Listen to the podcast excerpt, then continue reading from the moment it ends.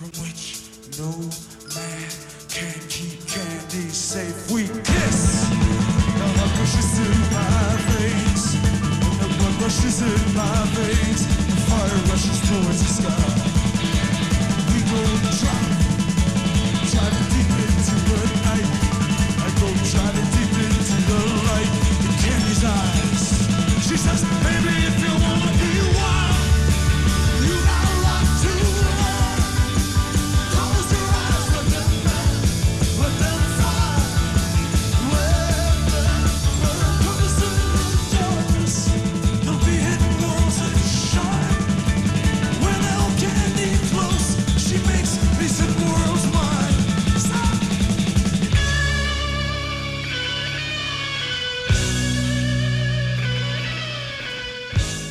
la mañana con 40 minutos y llegó el momento de hablar de música con nuestro querido Roy Rojas que ya está con nosotros conectado desde la Ciudad de México. ¿Cómo estás mi querido Roy? Qué gusto escucharte nuevamente por acá, como cada viernes. ¿Qué cuentas? Un gustazo estar aquí eh, de regreso, Luis. eh, tal cual como dices tú, como cada viernes, hablar de los pormenores de la música, los conciertos, eh, todo lo que acontece en el, en el mundo, este bello mundo que nos que hemos elegido como camino. Escuchamos a, Eh, a Bruce Springsteen, cuéntanos.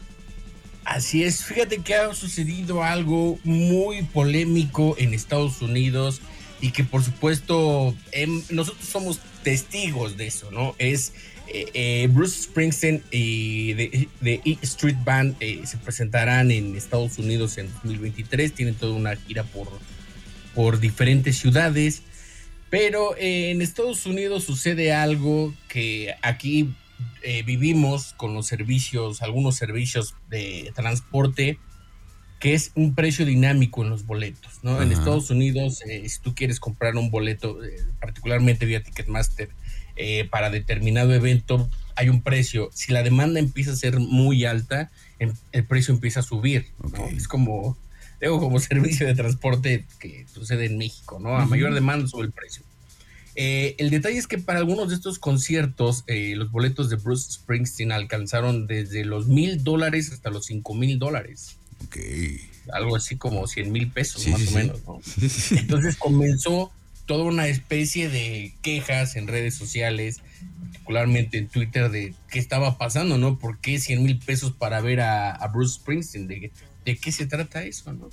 Eh, y lo que ocurrió fue que después de un rato de silencio, el manager de Bruce Springsteen dijo que lo que ocurre es que ellos pusieron la mayoría de los boletos a un precio, ¿no? Aproximadamente 200 dólares. Dicen, creemos que es un precio justo y para la calidad de espectáculo que estamos ofreciendo, ¿no?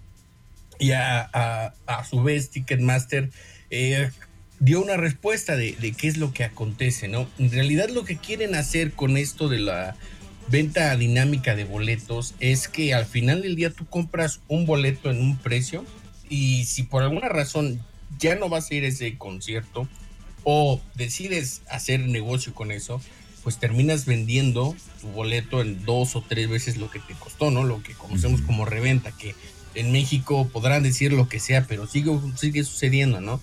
No nos sería mentir, ¿no? Decir que, que la reventa se ha terminado, ¿no? No. Incluso aunque haya plataformas oficiales como Stop Hop que a veces se disparan los precios, pues sigue ocurriendo, ¿no? Tú vas a cualquier concierto y afuera hay revendedores frente a la autoridad. Eso de que no ocurre, pues es una mentira, ¿no?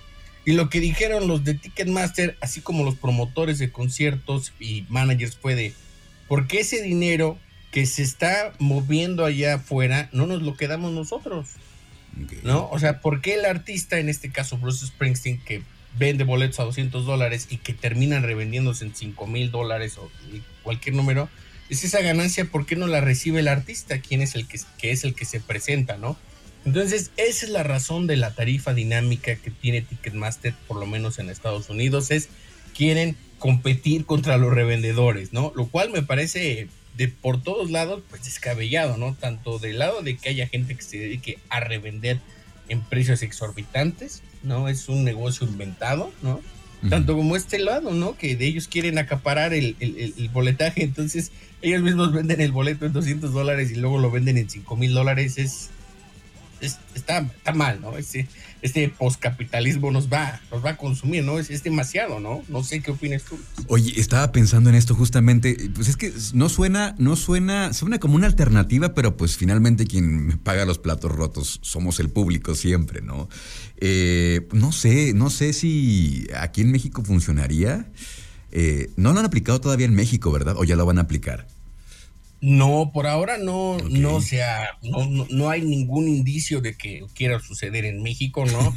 Pero no lo descarto, ¿no? La verdad es que primero en Estados Unidos comenzó a hacer esta fila virtual para conciertos, ¿no? Que antes salían la a la venta los boletos en determinado horario y tú te metías y saturaba el sistema, tenías que estar compitiendo pues con otros usuarios, y si te tocaba bien entrabas, si no te tocaba bien no entrabas y bueno, no funcionó. Entonces, en Estados Unidos empezó a funcionar esta línea virtual, ¿no? Que es que a la hora que tú te metes, te asigna un ID, una clave, pues, que está relacionada directamente con tu IP tú te puedes incluso salir de esa fila, ¿no? O sea, refrescar la página y después volver a entrar y te sigue manteniendo tu, mismo ID, ¿no? Entonces vas avanzando en la fila. Y ya cuando te da un punto en el que puedes entrar y entonces dice, ah, pues tienes 10 minutos para escoger tus boletos, ¿no? Eso no sucedía en México, ya sucede, ¿no? Y lo cual también yo lo he visto, porque yo he participado en eso de esas filas virtuales, es no es 100% que a la hora en que entras, a esa hora te da un lugar, ¿no? Es decir, si tú te metes de, con un buscador, te arroja un, digamos, el número 10. Si te metes con otro buscador, aunque hayas entrado después, te pone el número 3, ¿no? O sea, no, no sé cómo funciona, no, no sé de qué manera sucede, pero no es de que a, la, entre más temprano llegues, más temprano puedes, tienes un mejor lugar, no es cierto, ¿no? Así que como dicen eso nadie me lo cuenta porque yo lo he vivido y yo he hecho pruebas con eso, ¿no?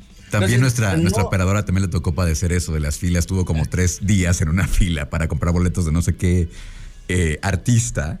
Pero bueno, así, le pasó.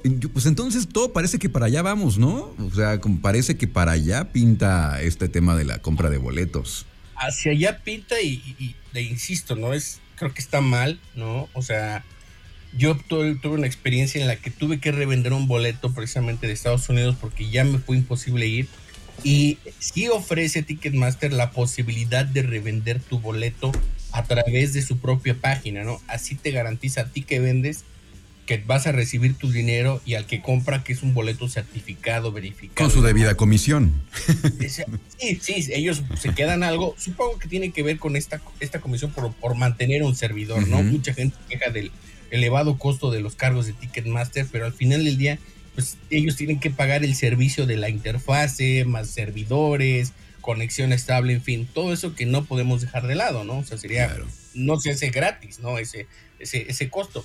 En fin, pero pues, me parece que allí sí está, es válido, porque además lo injusto de esto de los boletos es que si tú te toca un momento en el que la demanda de boletos se eleva mucho, terminas pagando 5 mil pesos para, para 5 mil dólares para Bruce Springsteen. Y si por alguna razón te metes 15 minutos después y ya bajó la demanda, el, boleto para otra persona le tocó en 500 dólares. Mm. Es injusto, o sea, por donde lo veas, no es algo justo para el consumidor. Lo ideal sería que se mantuviera así, ¿no? Si alguien vende, pues, y te lo quiere revender más caro, pues adelante, ya decidirás tú, ¿no? En ese momento, si no tienes otra opción, porque dices, y si dejo pasar esta oportunidad y pierdo mi lugar, qué va a ocurrir, ¿no? Entonces, creo que eso está muy fuera de lugar, ¿no? Esperemos, no suceda en México, esperemos, pero pues, como dices, ¿no? Al final del día Ticketmaster es una empresa global que opera en muchas partes del mundo y sería difícil que no ocurriera en México. Bueno, pues ahí estaremos entonces al pendiente de ver cómo, cómo ocurre esto, si nada más se queda allá o si también lo aplican aquí en México. Oye, Roy, hablando de música, pues salió el, tan esperado, el anunciado álbum de Beyoncé finalmente. ¿Qué te pareció? El, tal cual, como dices, no muy esperado, el séptimo álbum después de aproximadamente 6, 7 años de que no publicara un álbum nuevo en forma, ¿no? Después de el Lemonade, que es de 2016, que publicó un día antes sin avisarlo. Más bien dijo, mañana sale mi nuevo álbum. Ahí ocurrió. Ya había eh, roto el, el, esquema de presentar álbumes cuando lanzó su álbum homónimo que lo puso sin avisarle a nadie. Eh, entonces decía por ahí un artículo, me parece que del New York Times, que es la única que puede parar la industria y cambiar las, las, reglas del juego y, y, tal cual. presenta su nuevo, su séptimo álbum Renaissance, que antes que otra cosa es un pastiche, hay que decirlo, es un, un, álbum que no presenta un sonido nuevo, ¿no? No está proponiendo algo diferente, ¿no? Pero lo que hace es agarrar todo aquella eh, música relacionada con el club que haya existido desde los 70s hacia acá, ¿no? Desde el funk, el house, el techno, el UK garage, el ballroom, cualquier sonido eh, que, se les ocurra, ¿no? Y, lo hace de una manera tan, como tan fina, no se utiliza sampleos como lo habíamos escuchado en Break My Soul, sí. Eh, pero no se queda muy, mucho tiempo en esos sampleos, después los va, se va saliendo de ellos, después regresa otra vez a ellos, ¿no? todo el álbum se pasa, pero muy, por decirlo así, es tan dinámico que va muy rápido, ¿no? no llega el momento en donde digas, híjole, ¿cuánto le falta a esto? ¿no? Son aproximadamente 16 canciones, dura poco más de una hora, pero siempre tiene algún sonido que te atrape o alguna frase que te atrape, ¿no? Eh, incluso eh, la cantidad de gente que colabora en él es es, abismal, ¿no? Son muchísimos, muchísimos nombres y hay desde Giorgio Moroder, porque claro que no, no, podía dejar de samplear eh, Love hasta mm. Skrillex, AJ Cook, es decir, desde los pioneros de, un sonido hasta los nuevos, ¿no? Eh, la, parte más joven y ella eh, rinde homenaje a, todas esas figuras de la música electrónica, particularmente a la cultura afroamericana, porque la música electrónica estuvo muy impulsada por la cultura afroamericana, aunque después se fue blanqueando. Y, bueno, el resultado creo que es, no podría yo decir si es el mejor álbum de Beyoncé o no, pero sí está entre sus mejores trabajos y está sin duda entre lo mejor que, hemos escuchado en estos siete meses ya de lo que va del año, que al final del, día también hay que decirlo, un, tiene un andamiaje pop, ¿no? Porque va hacia allá y, bueno, eh, no sé si tú lo escuchaste, Luis, ¿qué te parece? No lo he escuchado, fíjate, nada más he escuchado el primer sencillo, el que nos presentaste aquí, que salió hace como un mes. Pero, pero suena interesante lo que nos dices, ¿no? Este homenaje a la, a la fiesta en las diferentes épocas, décadas. Y vamos a escuchar entonces este sencillo, vamos a escuchar dos sencillos. Esto es algo inédito porque Roy Rojas normalmente escoge una canción, pero para este álbum ha escogido dos sencillos. Entonces vamos a escuchar el primero que elegiste, Roy, que se llama Cuffet, y regresaremos para comentarlo y luego iremos con otra, otra canción que elegiste de este álbum nuevo de Beyoncé. Eh, recuérdanos, por favor, cómo se llama. El, álbum, se llama Renaissance. Ok, pues vamos a escuchar esto que nos has eh, recomendado para presentarnos esto que es lo nuevo de Beyoncé aquí en Trion Live. I feel like falling in love. I'm in the mood to fuck something up. Tonight I'm fucking something. I need some drink in my cup.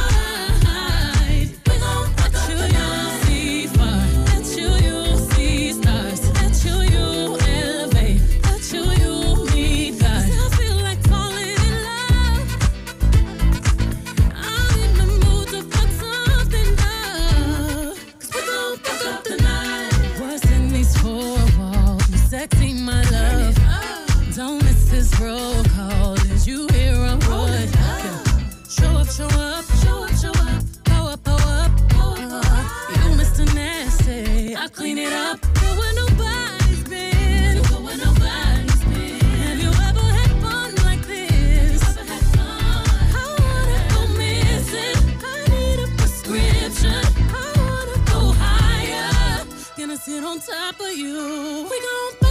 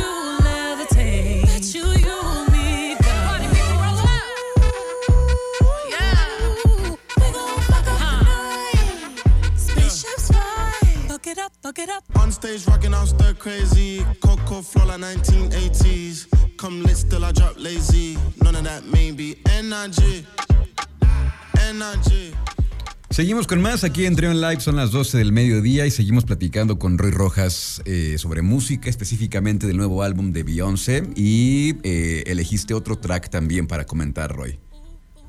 Sí, el anterior, el de Coffee, es, sonaba totalmente eh, funk, ¿no? Viendo esta parte como de homenaje a los 70s, casi 80s. Y el que ahora escucharemos es, eh, no diría que diametralmente opuesto, porque no es así, pero sí suena lo suficientemente diferente como para darse una idea de qué se, de, de por dónde va este álbum, ¿no? Alguien me decía en la mañana, porque hubo discusión, ya saben, en estos grupos que seguramente todos tienen de si está bueno o no está bueno.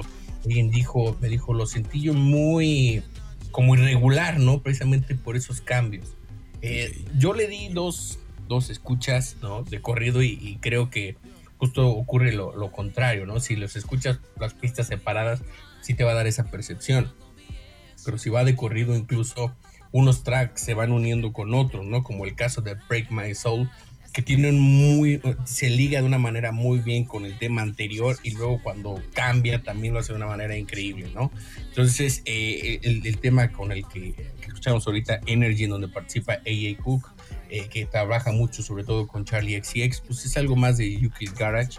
Y ahora en I'm That Girl escuchamos el, la postura que tiene Beyoncé, ¿no? donde, donde dice de qué se va a tratar el álbum es el tema número uno y me encanta a mí de fondo el, la voz que está totalmente eh, digitalizada. Muy bien, pues vamos a escucharlo. Este es el segundo track que ha elegido Roy Rojas del nuevo álbum de Beyoncé y se llama I'm That Girl aquí en Trion Live. up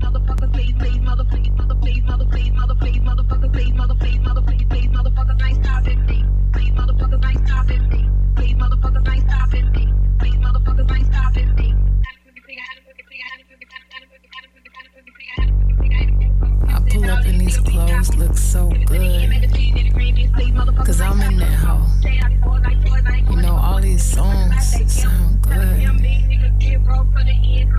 Cause I'm on that hole. Dead ass.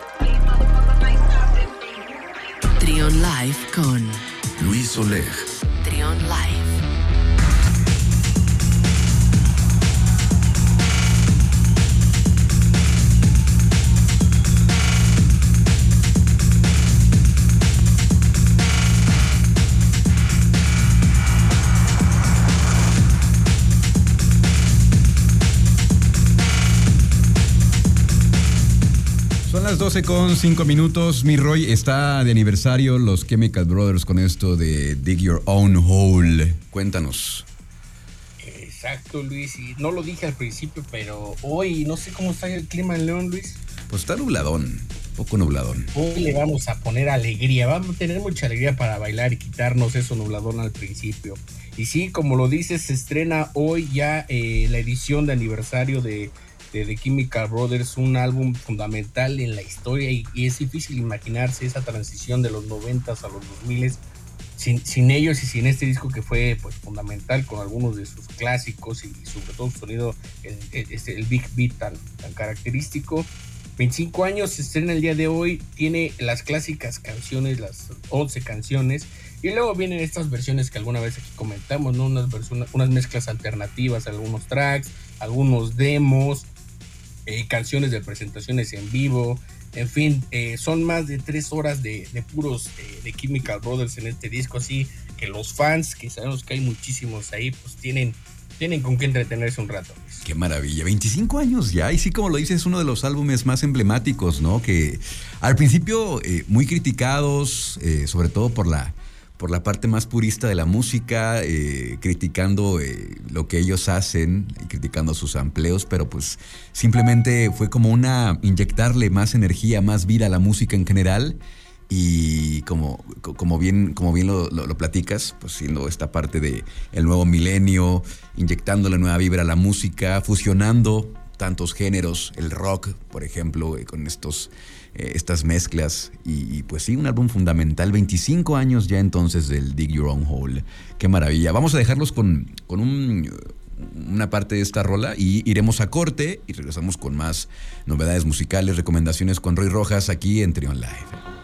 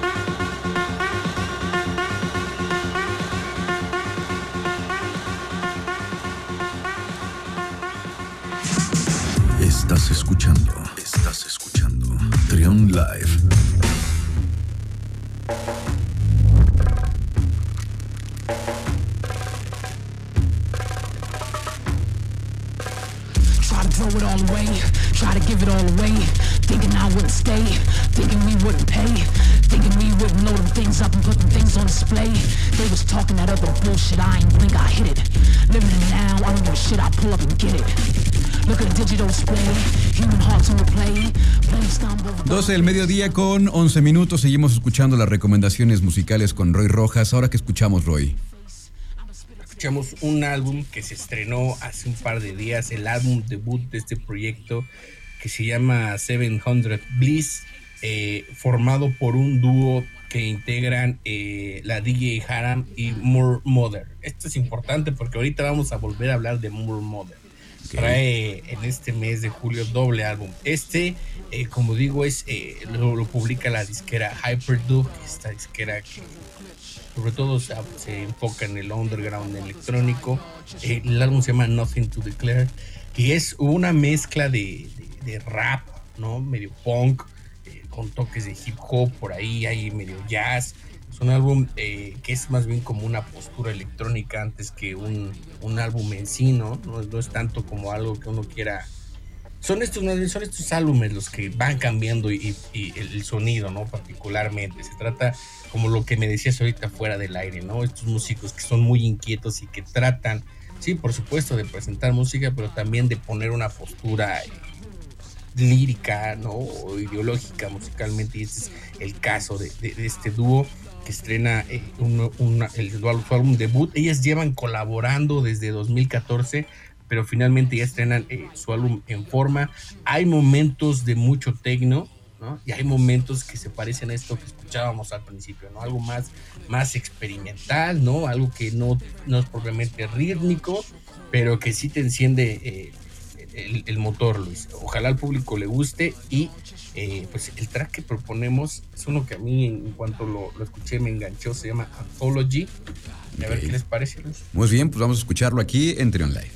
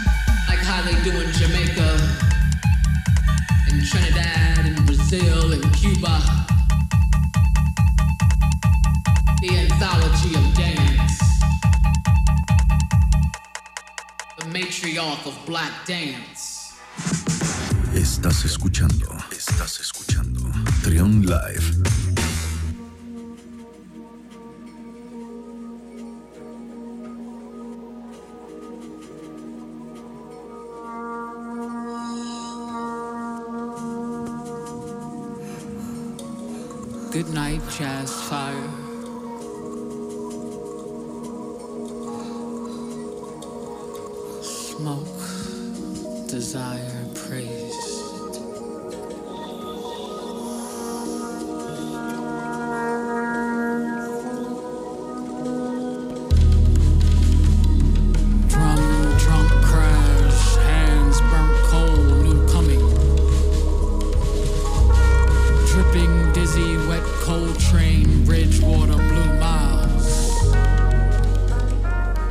Las 12 con 16 minutos. Estamos escuchando a Roy Rojas que nos está haciendo sus recomendaciones musicales como cada viernes. Esto se llama Meditation Rag, es de Moore Mother. Cuéntanos, mi Roy.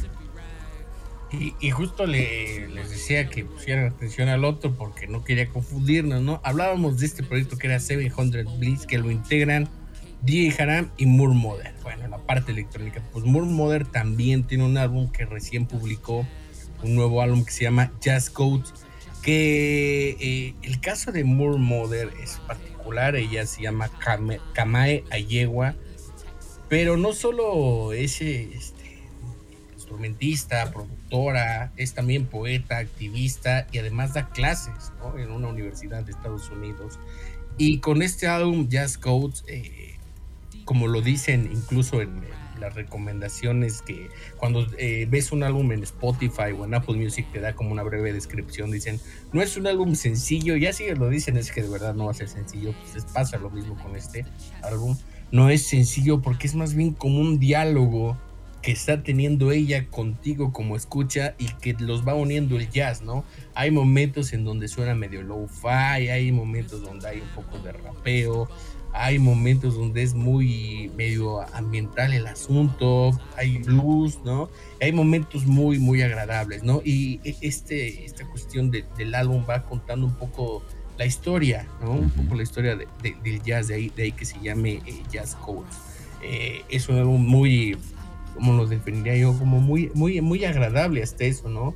Es de esos que puedes ponerte en tus audífonos y eh, perderte en ese sonido porque te va acompañando en diferentes est- estados emocionales, ¿no?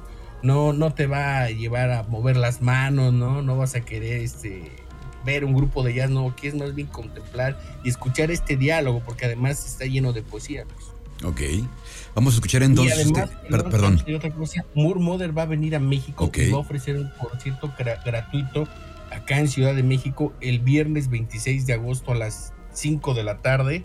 La entrada es gratuita, así que de verdad eh, yo trabajo, si no, créanme que iría. Es un muy buen, eh, muy buena oportunidad para poder verla, porque además eh, está, ella está está, aparece en todas las listas siempre que publica un nuevo álbum y está eh, como, ah, tiene un nombre particular que le dicen algo así como la poeta maldita, algo así, ¿no? Ya tiene hasta su, su mote, ¿no? Entonces creo que es una muy buena oportunidad para poder verla en vivo y sobre todo que trae un álbum nuevo, Luis. Muy bien, pues vamos a escuchar entonces esto que nos quieres eh, recomendar, que se llama Dust Together, de Moore Mother, aquí en el Viernes Nueva Música con Roy Rojas.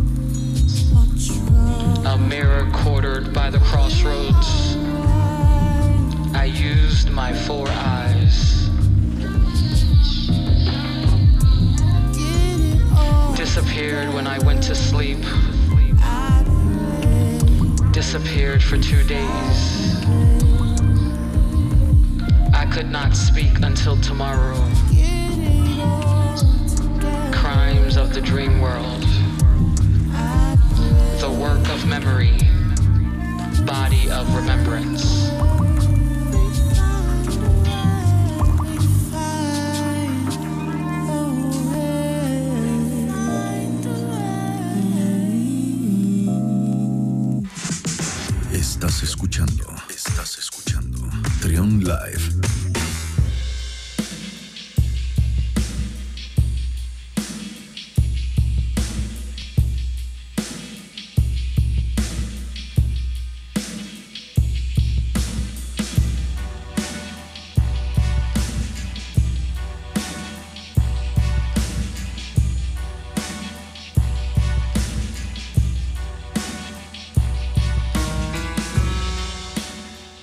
12 del mediodía con 25 minutos. Estamos eh, platicando con Roy Rojas como cada viernes sobre música, música nueva, novedades, eh, chismes de la industria. Eh, Roy se publicó como cada, como cada dos veces al año el playlist de verano del de expresidente Barack Obama. Cuéntanos. Así es, Luis. Eh, un playlist muy ecléctico, ¿no? Porque, pues trae muchos géneros, ¿no? Trae muchos temas, ¿no? Eso sí es de, de- yo creo que sí es de los que les preguntan, oye, ¿qué te gusta? ¿De qué géneros te gustan? Pues toda la música, ¿no? Pues es esto.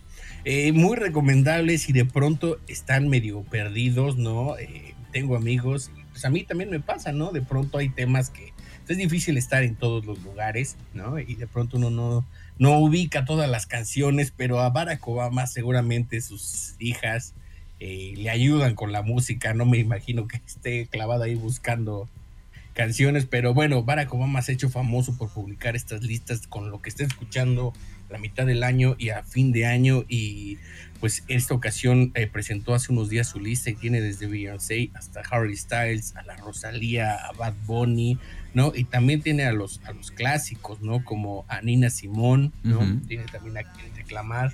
Entonces la pueden encontrar en, en Spotify. No estoy seguro de que esté en Apple Music, pero en Spotify sí está. Y la pueden encontrar con el nombre de Barack Obama's 2022 Summer Playlist. Y ahí, si de pronto no, no ubican alguna canción de la que todos hablan o quieren actualizarse, pues es una- un, un buen lugar. Perfecto, bueno, pues ahí está entonces si quieren actualizar. Eh, ahora escuchamos de fondo a Pop y se dio a conocer eh, que estarían de regreso en el 2023, ¿no? Exacto, Luis, cuando empezó la canción que con la que regresamos de corte, que es This is Hardcore, yo dije, ah, música para mis oídos, ¿no? Ese es como dato personal, es mi álbum favorito de Paul porque habla justo de la decadencia que estaba experimentando ya la banda de tantos excesos. Y sí, como dices, Paul, eh, Jarvis Cocker lo, lo confirmó en una... Primero publicó algo en Instagram que se llamaba algo así, ¿qué harías para un encore, no? Para estas canciones que vienen posterior a la primera parte del- concierto, que es una línea de, de este álbum de This is Hardcore. Y ya después confirmó en una plática que tuvo con el diario The Guardian que sí, que se van a reunir en 2023. Entonces a preparar este, pues las carteras, amigos, y ojalá, ojalá, yo creo que sí vienen a México, ya lo hicieron en el 2013, en el 2012, perdón, con un show que incluyó 24 canciones. Entonces, pues, nada más a ver si también esto trae música nueva, ojalá así sea. Ok, pues ahí estaremos entonces al pendiente con este regreso a los escenarios en 2023. Oye, y también The Cure está celebrando, está de aniversario. eh, ¿qué, qué habrá pasado con este álbum que está guardado ahí, que ya parece que ya está listo? No lo sacaron, lo iban a sacar ya desde hace un año, ¿no? Lo vienen anunciando, pero traen esta, esta, esta versión de aniversario también. Pues sí, no se, no, se tiene más información al respecto sobre una posible fecha de lanzamiento del nuevo álbum, que tal cual lo mencionas ya está terminado. No, incluso no hay este, ningún sencillo, no hay nada nuevo, está todo muy en el silencio. Ojalá lo podamos escuchar pronto, ojalá tengamos noticias. Lo que sí anunciaron eh, ayer, me parece, fue el aniversario de los 30 años del álbum Wish, un álbum que se publicó en 1992. Y es curioso cómo eh, este álbum fue mal visto y así como los Chemical fueron criticados, este también en particular porque habían dejado ese sonido oscuro que habían presentado después de haber trabajado el pornography y el disintegration, se fueron a un lado mucho más bonito, más amigable, ¿no? Pues de ahí viene ese tema de los viernes yo estoy enamorado y bueno, traen una edición de aniversario que por lo menos en la página de Universal México ya está agotado la edición en CD y en vinil. Ok. Habrá que, a ver si en su página ya te, lo pueden mandar, aunque seguramente habrá que pagar el, envío. Pero bueno, trae la edición del Wish remasterizada, demos que no se han escuchado, unas canciones que se habían sido publicadas en un cassette y que nunca no, no estaban digitales ni, ni en CD, y de la cual presentaron un- un- una canción que se llama Uya Sound, que a mí me parece muy bonita, y con esta quisiera despedirme. Perfecto. Pues con esto nos despedimos entonces, mi Roy. Muchísimas gracias. Nos escuchamos la próxima semana como cada viernes. ¿Cómo te encontramos en redes sociales? tanto en Twitter, Instagram y TikTok como arroba de Radio Roy. Y ahí, como les digo, siempre comentamos todo, no echamos cotorreo con lo, lo que hay en la música. Perfecto, mi Roy. Gracias. Hasta luego, disfruten de la música.